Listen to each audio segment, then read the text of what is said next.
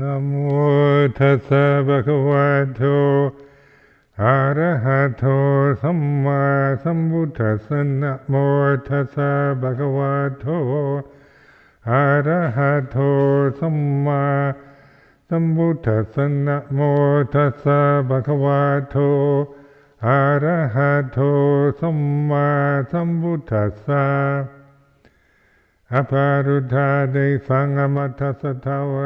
ye satang. So we have one week left of this vasa, and in the Pavarana, that's the what we determined, Adhitthana, three months ago, will be completed. And in monastic, uh, when we count our age, we count the vasas. So I'll be 40 next week. 40 years old. And then uh, we begin the, the formal uh, Sangha retreat this evening, and so this is uh, just to, we've been we have a lot of time to practice on our own now. As a group, it's uh, offering the merits and goodness for the welfare of the Sangha. Uh, I find that, you know, it's so easy to just think of one's own practice as separate from everything else. And you hear people about, talking about my practice and what I need for my practice and, and that kind of uh, way of thinking but also in the sense of the Sangha. We take refuge in Sangha, not in my practice. So these are ways of talking that begin to see through the, the uh, kind of egocentric uh, attitudes and perceptions that we have. We think of ourselves as my life, my practice, my rights, what I think as if we were some isolated entity, uh, disconnected from everything else. of course, we can create that illusion uh, if we want, but it is an illusion. And so, what they call interdependence or interconnectedness, uh, where what are, what connects us? What is it that at this very moment connects all of us? And that's, of course, the consciousness. And then it, that is uh, not personal, not uh, it has, doesn't belong to anybody. It's not convention, not created. But yet we're experiencing it now. It's real, isn't it? It's not just a uh, some kind of uh, abstract idea. But the reality is that we're conscious at this, this very present moment. And this is where, you know, when we recognize this, when we begin to recognize and appreciate pure consciousness, then the, the differences in forms, conventions, and five khandhas and all that kind of thing are no longer the, the identities that, that dominate our conscious experience. Uh, and that's what ignorance is when we talk of avijja, ignorance of the Dhamma. It's ignorance of this reality. And then we do, we create ourselves as a separate personality, identify with our special qualities, inclinations, habits, and and feel alienated and lonely and isolated and uh, from others, from the universe we live in because of this delusion. The time is an interesting one where, where there, you know, this kind of, this, this insight is not uncommon now, and certainly much needed because on the level of the differences, there's just no end to them. And uh, just trying to to uh, make everybody believe in the same thing and agree to the same moral standard and political view and and all the rest is we know is an impossibility. It may be a dream, but that's all it can ever be. So even in Sangha life, in Amaravati, isn't it? it, is trying to get everybody to to attend this retreat, this one week retreat.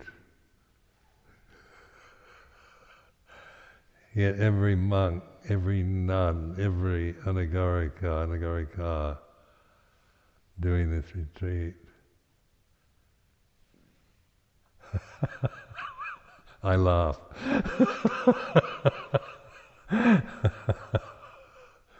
It'd be nice, you know, kind of let's dream, but uh, in terms of the realities, knowing the people that I live with, because each one uh, is has their own uh, interpretations, views, opinions, and everything else. And there's nothing to fight over, or to, you know, to, to, nothing to uh, to make demands or force, but but uh, pointing out the just on a conventional level how even when we agree even to the same conventional form and moral standard and everything else, still the differences are present. But so these things are the ones that we create uh, problems with. You know, what what are wars about? Not about consciousness. Never a war about consciousness, but about politics, power, uh, racism, um, the rich and the poor, the unfairness, the injustice, the who we designate as the enemy, the terrorists, uh, the free world against the forces of evil, and all this kind of thing is. Uh, these these are perceptions we create in consciousness. We, you know, so we we create these divisions, and we divide ourselves, and so we do have uh, conflicts, wars, struggles, and internally also. Just notice the struggle within your own consciousness, the war between your intellect and your emotional conditions. You know, so you, you know, we have reason and and uh, we we understand principles and ideals and we're rational, reasonable, but we also are emotional. So we have emotions and, and reason going on at the same time, and it's like an internal struggle, isn't it? Uh, the rational mind's always saying, don't be so silly, don't be so emotional or s- childish. You're just being immature and selfish. And emotions, uh, but I've got. Uh, uh, uh. then, then the superego comes in and says, "You're just being selfish. You're you're very immature, and uh, you shouldn't feel like this." And then the emotions still feel like this. So we suppress, we condemn, judge the emotional uh, conditions that we experience with this with this intellect, which it comes from, uh, you know, not from emotion, but from thinking, reason, logic. So how do we get perspective on that conflict? The the reasonable, rational mind with the emotional realities that we experience. And the only way is, uh, is of course, mindfulness. Because mindfulness allows both to be what they are. You know, when we develop sati sampajanya, satipanya, then we're actually allowing these different energies, different conditions to exist in the way that they are without judging, without taking sides. Choiceless awareness, as Krishnamurti says way of no preferences. And so this is the only possible, the only possibility we have to resolve the conflicts because just suppressing one or, you know, taking sides is just, you know, is karmic and we create more problems, more confusion, more resentments, more unhappiness, more sense of isolation, fear and desire dominate.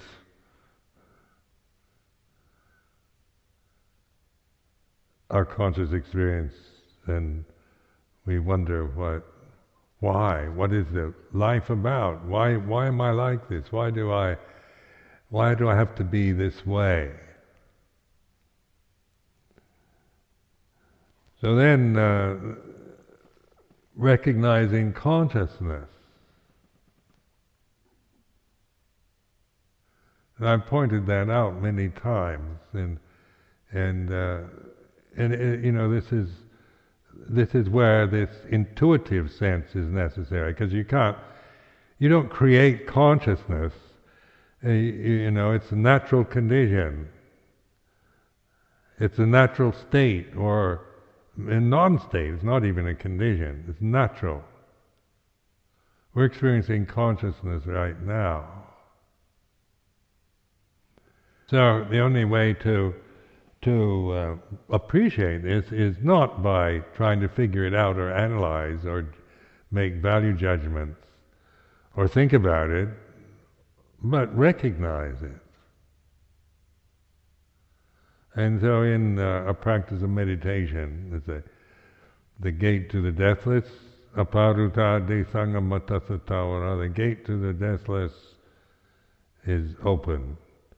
This is mindfulness, sati sampajanya.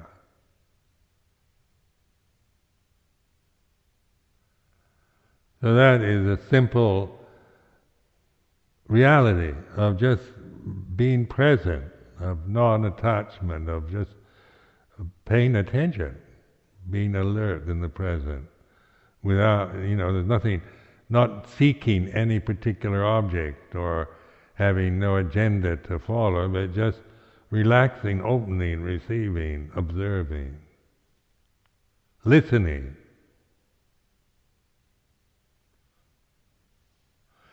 Consciousness is light, isn't it? You have the this is the word light, enlightenment. So, you know, in uh, now this is a so it's not something that that you can can turn on and off, but recognize.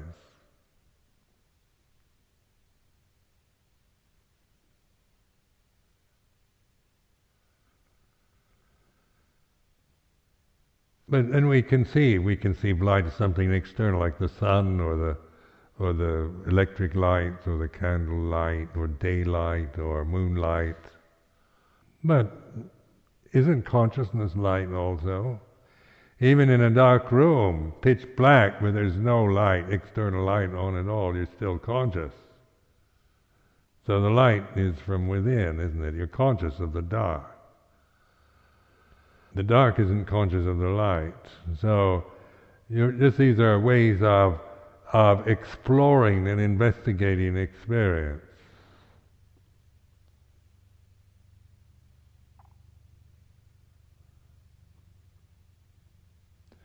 Now, in uh, this retreat, you know, this uh,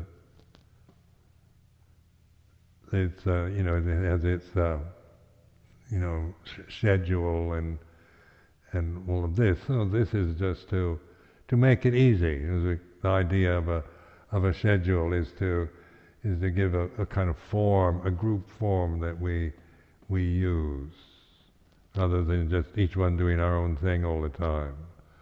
And so it, it's a way of of um, sharing this this this week together in this form. And then we can see our own personal reactions to the form, whether we, we think, oh, I don't like doing this, or I, I like it, or we feel angry towards others who don't seem to be cooperating, or be the witness, or the observer of what happens. You know, that's not to, you know, not, this isn't a, a tyranny in which you have to hold a gun to everybody's head and force them to conform. But But the, the point of it all is, is to observe, be the witness. So it doesn't mean, I don't ask you to like the form or, you know, it's not a matter of making a demand on you, but it is, it is the form that we've decided on for this next week. And it's like this. You're not asked to do anything bad, immoral, against the Vinaya. It's all, all proper.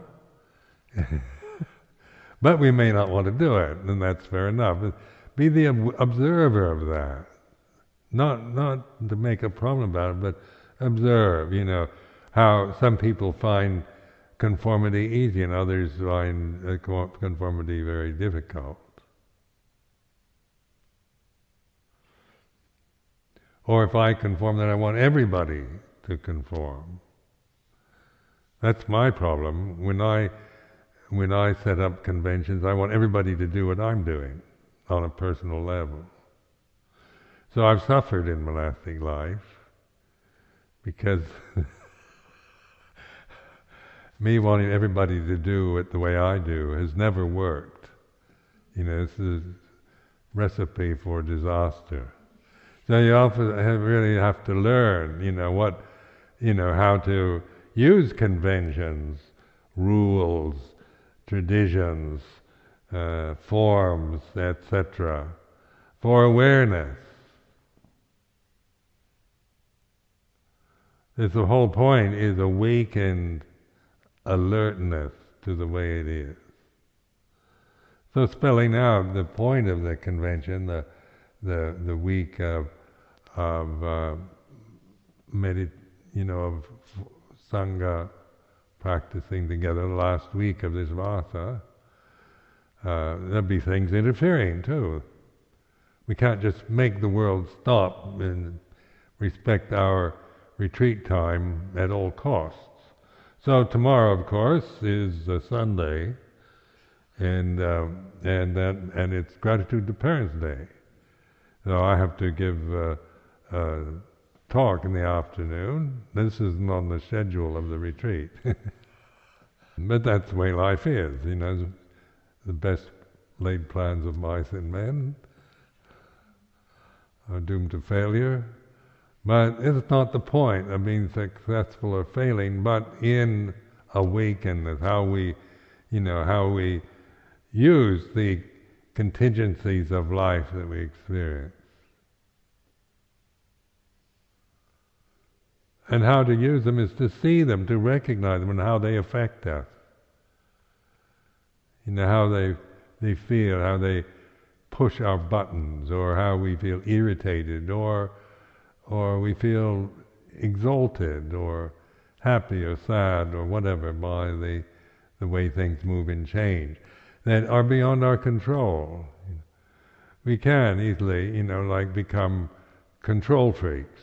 I want everything set up in this way, everybody to march in step, everybody to, and, and we've got to shut the gate, lock the gate so nobody will come in the gate tomorrow, cancel Gratitude to Parents Day, so that nothing will interfere and interrupt, and any monk or nun that's missing, we're going to take roll call every session, and you'll get lashes if you're not present, and if you come in late.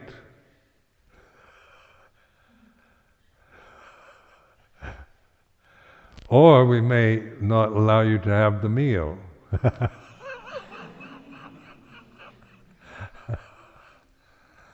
this is like English public school, isn't it?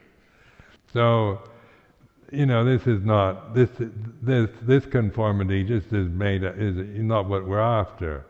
Just you know, uh, a tyrannical forcing of everybody to to think and do the same thing. 1984 uh, Orwellian nightmare. But we still can can have we still have those kind of um, feelings sometimes.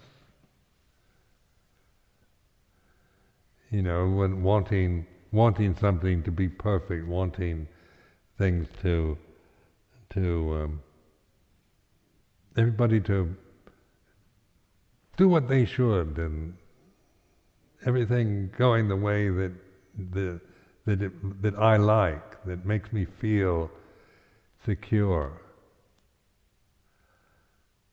You know, if everybody obeys the rules and pays the proper respect and does all the right things, then I personally feel very secure, you know, that everything's all right. And then, then if I attach to that, then when things, there's always one, you know, the snake in the garden, the worm in the apple, the monk that doesn't, and then what? so the dukkha, isn't it? So even getting your own way is dukkha, uh, not to, not to mention not getting your own way. So that's the way you know the the world is. The world or the conditioned realm is not you know it's, it's to con- try to control it. It's an impossible thing to spend your life trying to control the conditions. So according to, to in order to make you feel secure and safe. So the Buddha's way is is pointing to the unknown the kind of like na, the uncertainty. In Thai, Luang Por Chah's famous mantra was na, uncertain, not sure. And this, this, uh, this is a statement that many people uh, are into controlling life find very upsetting. Because we want certitude, clarity. Uh, we want, you know, everything to be to to make us feel, you know, we're guaranteed and everything is all right. But when we awaken, when we're observing, when we're mindful of the way it is, we recognize that that's, that's not the way it is. There's nothing certain. That certainty is an ideal that we might, you know, hold to, but the nature of all conditions is uncertainty. They arise and cease, they change according to other conditions. None of them are independent operators in their own right that that you can depend on. Because the conditioned realm is a, is interdependent. It comes and goes and changes accordingly to other conditions that are beyond our control. As a puny little human being, we have no way of, of dominating the universe, making it do what we want. So the the um, Buddha's Buddhist practice is not through trying to uh, become a super like Superman, but to awaken and observe to awaken to ultimate reality. And that you can't find, you can't create, you can't imagine, but you can recognize. And that's what awareness, the, the, when we use this word awareness, sati sampajanya, that's what we're doing. We're recognizing it, realizing it. It's real, here and now. But trying to think about it, you miss it. You can't, it's not something you can conceive. So you have to let go of your desire to conceive it, to find it, or to define it, but to recognize through awareness. The gate to the deathless is open.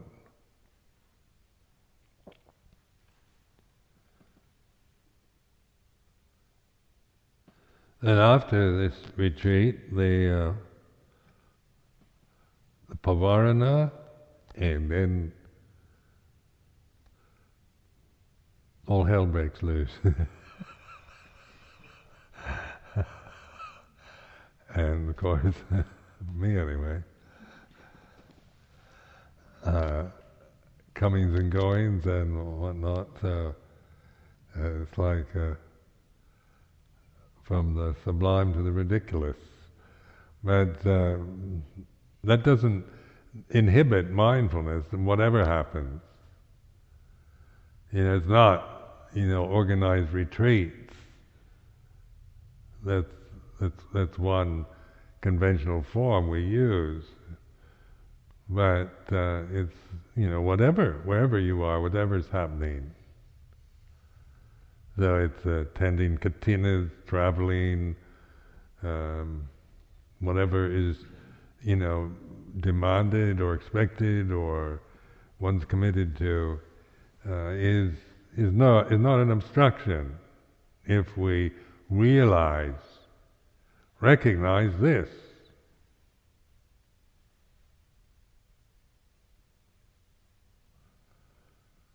Because that isn't doesn't depend on on you know structures and forms and conventions.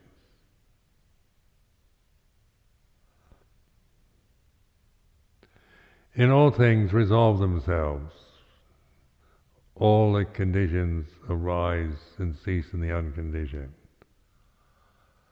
So instead of manipulating the conditions endlessly, trying to perfect them or you know hold on to them and and uh, make them what you want, you're, you're letting go of the conditions.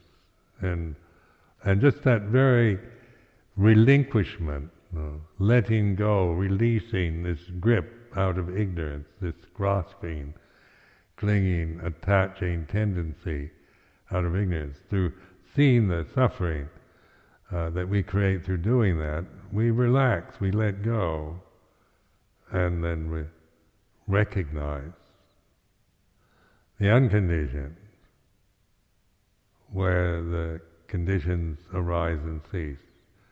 That's consciousness.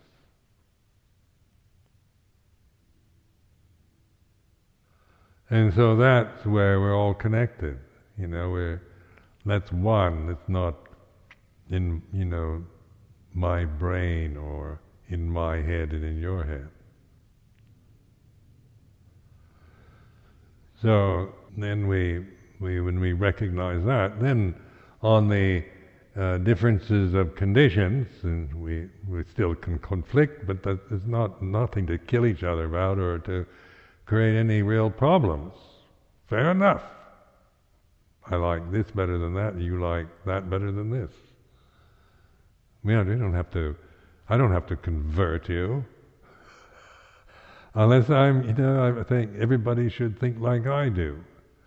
But when you recognize that that, uh, that that's not the way things are, and that our real refuge, real real refuge is in the unconditioned, then we can we can really uh, resolve the conflicts that do arise, or let them resolve themselves.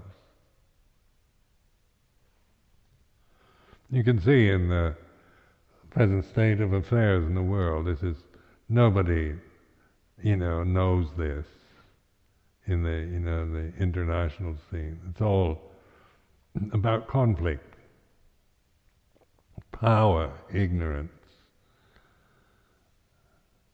and so the, the, there's a, you know there's there's a lot of danger now because of the technology and the weapons and that that exist, and the the the ignorance that dominates the, the, this planet in terms of, you know, the, those in those in, who have the power.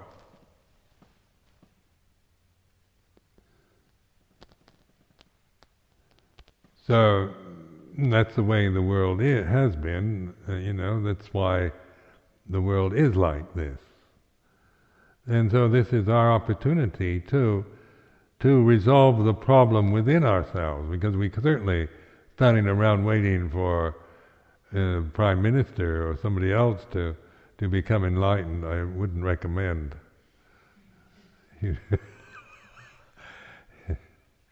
be nice, you know. I'm all for it, but I, I wouldn't wouldn't expect that. So, but it's because it's something. Even if the prime minister does it, it still doesn't affect you till you do it. You know, so even if you have enlightened leaders, you still can create endless conflicts within yourself and your families and Sangha life or in every other thing that we touch or attach to or identify with. But each one of us, no matter what our position is in the Sangha, you're just, uh, you know, a junior, senior, monk, nun, anagari, kanagarika, lay support team, or whatever, is not the issue, is it? It's, it's the awareness that we're pointing to. Conditions themselves, you know, are not obstructions. so it's seeing the conditions, knowing conditions as conditions that we no longer uh, create problems around them.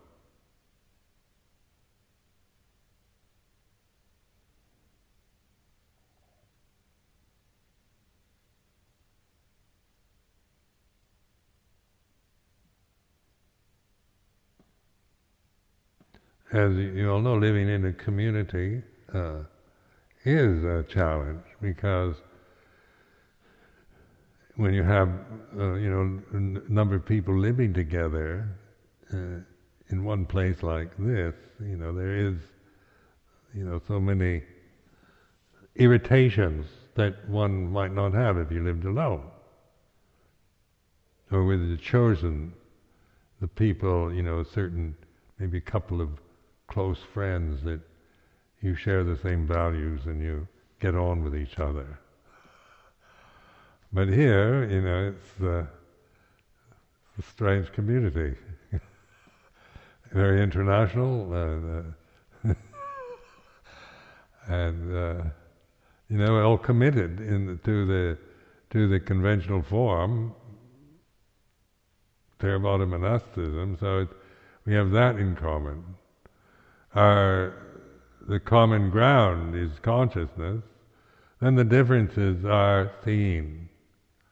Not judged, not trying to to convert or or make anybody into any something something else, but to use the way we are, the personal, the, the you know the the way we think and our emotional habits, whatever they might be, for seen in terms of all conditions are impermanent, not self.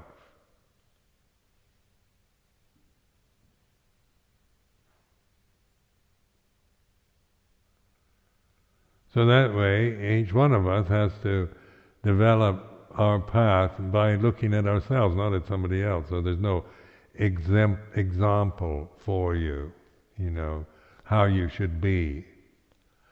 Mm. You know, not that you should be like this monk or this nun, and you should, you know, make yourself into something else. That's not it, is it? But it's uh, in awakening you to to observe the the the conditions that you're experiencing, the good ones, bad ones, or whatever their quality might be. You know, so it's not the quality, but the alertness, the wisdom faculty to discern conditions are impermanent and not self.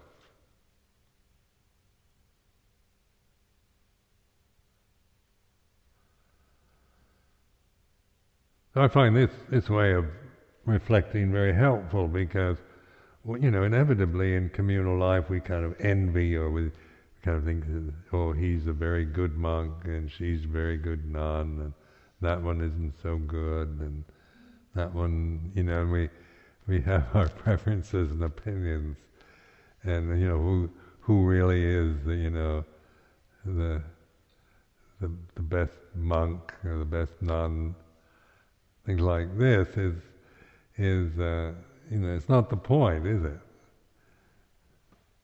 I remember going through this years ago, and some of the some of the monks I thought were the best have left.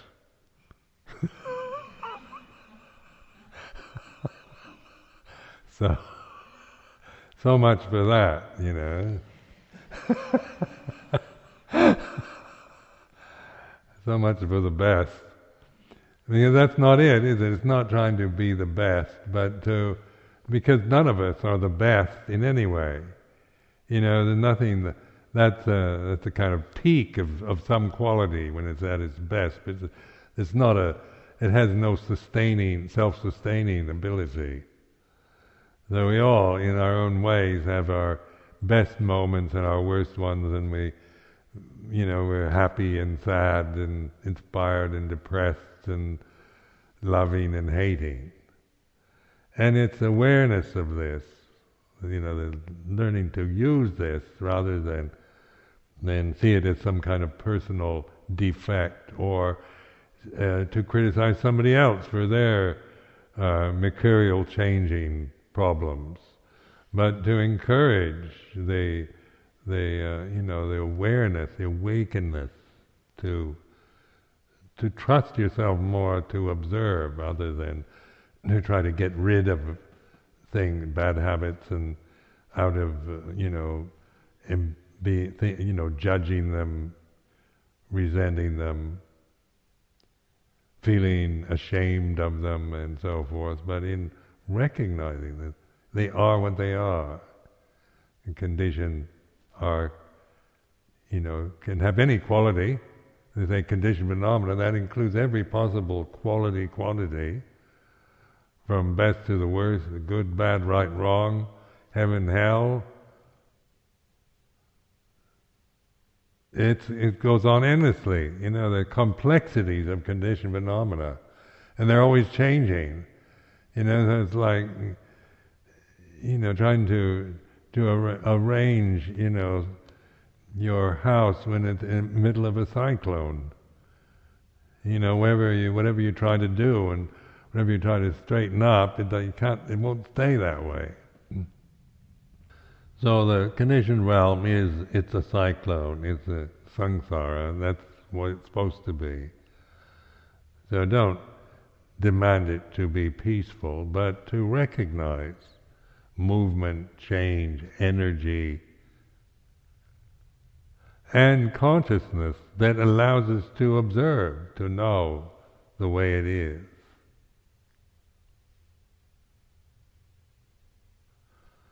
So I hope this is an encouragement for you and, and this uh, next week. Uh, we had went to David Channer's funeral yesterday in London, and uh, I, I knew him I met him in 1972, I think, in India, and uh, he was. Uh, we were uh, Ajahn Nenadaro, the Lao monk living in France. He and I were went Tudong in India, and we we um, and and we met when we were in Delhi. Uh, we didn't have any. We didn't know where to stay uh, and so we went to uh, we went to the Theravadan temple in in Delhi. It's quite a nice place, and uh, we asked the monk, head monk there, if we could stay the night, and he said, "Get out!" He yelled at us like that, very rude. That was a big shock because I'm used to, you know, most people want me to stay in their temples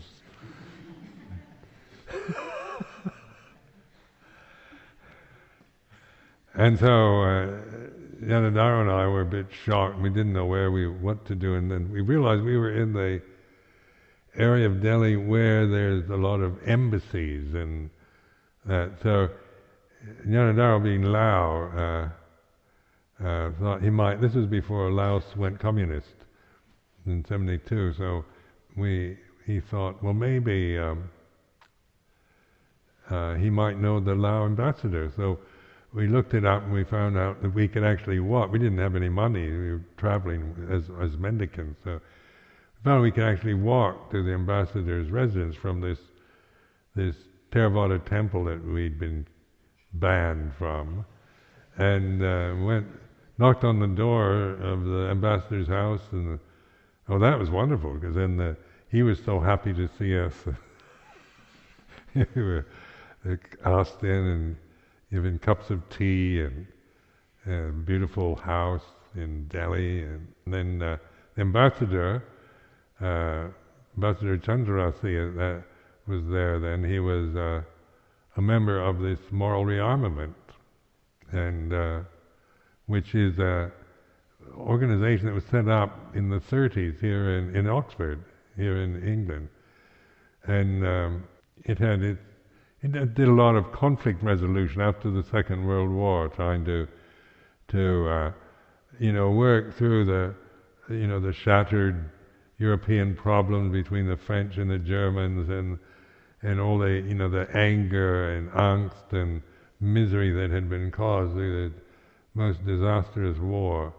Uh, and they they did actually were you know involved in this idea. They were kind of a Christian based, but very much Gandhian type, non-violent and and very idealistic uh, kind of organization. So the Lao ambassador was a member of this. So then he, he asked Ajahn Yanadhara and I to go with him to their ashram in uh, in Maharashtra. So uh, we had a sedan, chauffeured sedan, with the ambassador drive us across India after we'd been walking all these, to these holy places, and uh, in a, you know in, in one of those those Indian cars, ambassador cars they're called. You know, they had one. They only had one kind of car in those days. And uh, then we went to, we saw Taj Mahal by moonlight, spent a night in there, and went on to the Ellora Caves in Maharashtra, and then took us to this uh, hill station in Maharashtra, uh, in the hills above Pune, called Panchgani. And there was this kind of paradisical ashram of the moral rearmament. And, uh, and it was, uh, we'd been walking, you know, we'd, we'd been roughing it for months, you know, living on alms food, begging for food and things like this, and living out, sometimes just sleeping in the fields or whatever was available. And then suddenly we found ourselves in this uh, kind of paradise. We had a room with a bed and a shower with hot water, and they had the most wonderful food. They had fresh strawberries. Imagine fresh strawberries in India, and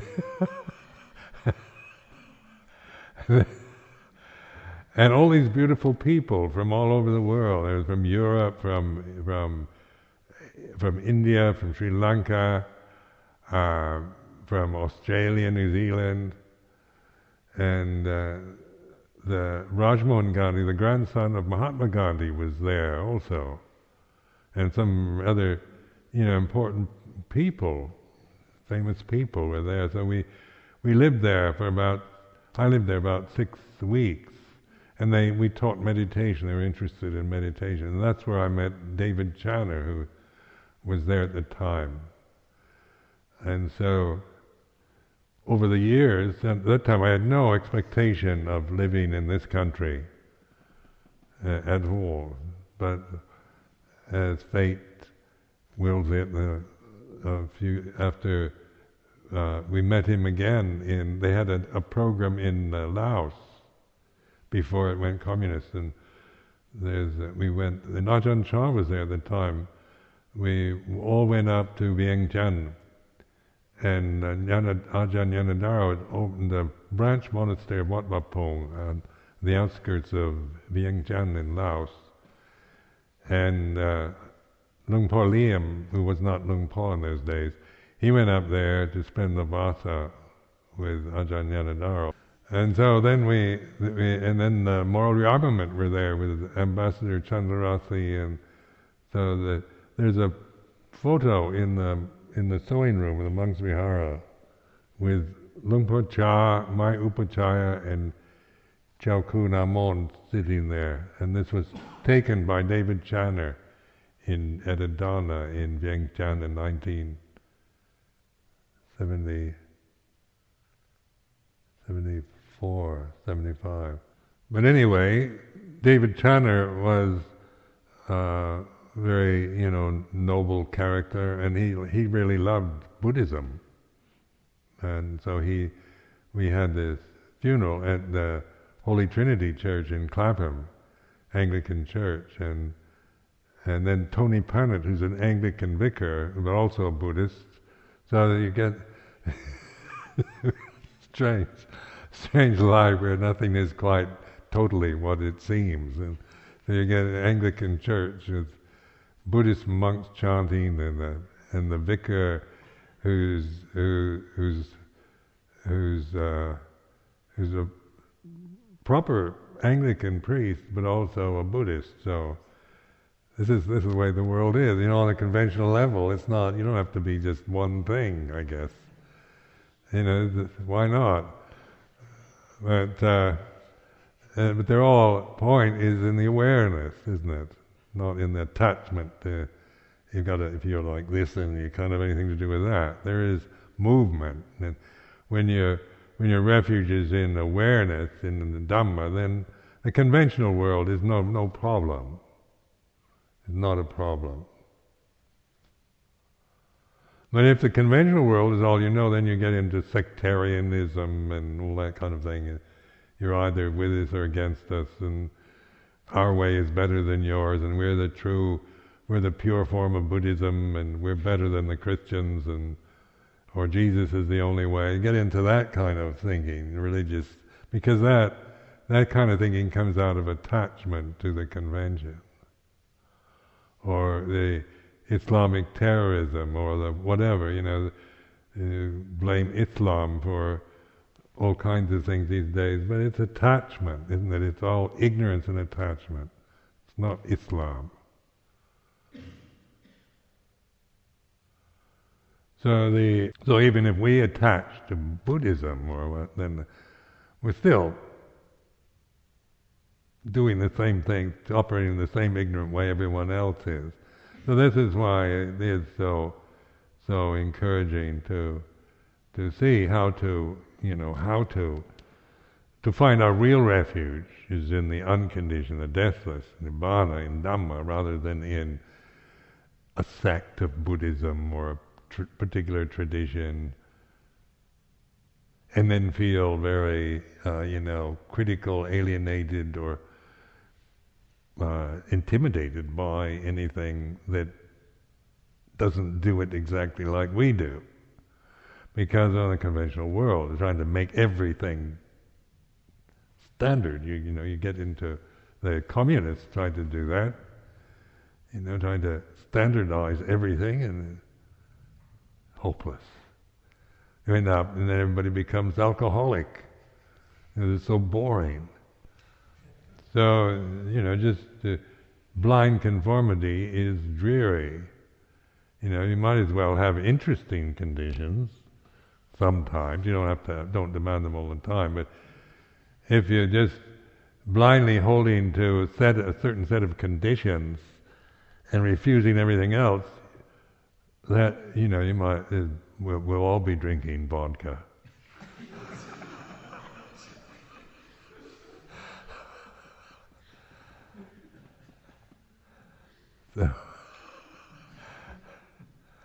so, it's not not that it is not this is where you know the this funeral was was uh, you know I quite enjoyed it because they're all good people and and there was this appreciation. Like goodness can be appreciated, it doesn't have to look particularly Christian or Buddhist or have a name applied to it. We can recognize goodness when we see it. It doesn't have to come in the shape of of some uh, you know a Buddhist icon or Christian symbol or whatever. And this is intuitive, isn't it? This is where, where mindfulness is where the discerning ability operates, the wisdom faculty. If we just operate on the conventional level, then we say, we're the best, ours is the right way, we're the true followers of Buddha, and uh, therefore, uh, you, you, know, you're a heretic, you're a sinner, you're, you're a blasphemer, you're evil and they might, you know, then you say very good people get get uh, sacrificed in that. they can't recognize goodness unless it, it is wearing the same uniform. So discerning goodness then is is uh, you know is a wisdom level, not not a definition of goodness according to to one's viewpoint. And that one intuitively we know what is good, what is beautiful, what is true, rather than uh, just because it, it calls itself Buddhist or Theravadan or whatever. It, we can also recognize the the the imperfections in our own convention without making that into, you know, a problem, wanting our convention to be the best and perfect in every way. It'll never never be that way because the conventional uh, conventions are like this. But perfection lies in awakeness, in awareness. So it's that unshakable deliverance of the heart, akuppa ceto vimutti, that we begin to realize, recognize, and surrender to. So I offer this as a reflection.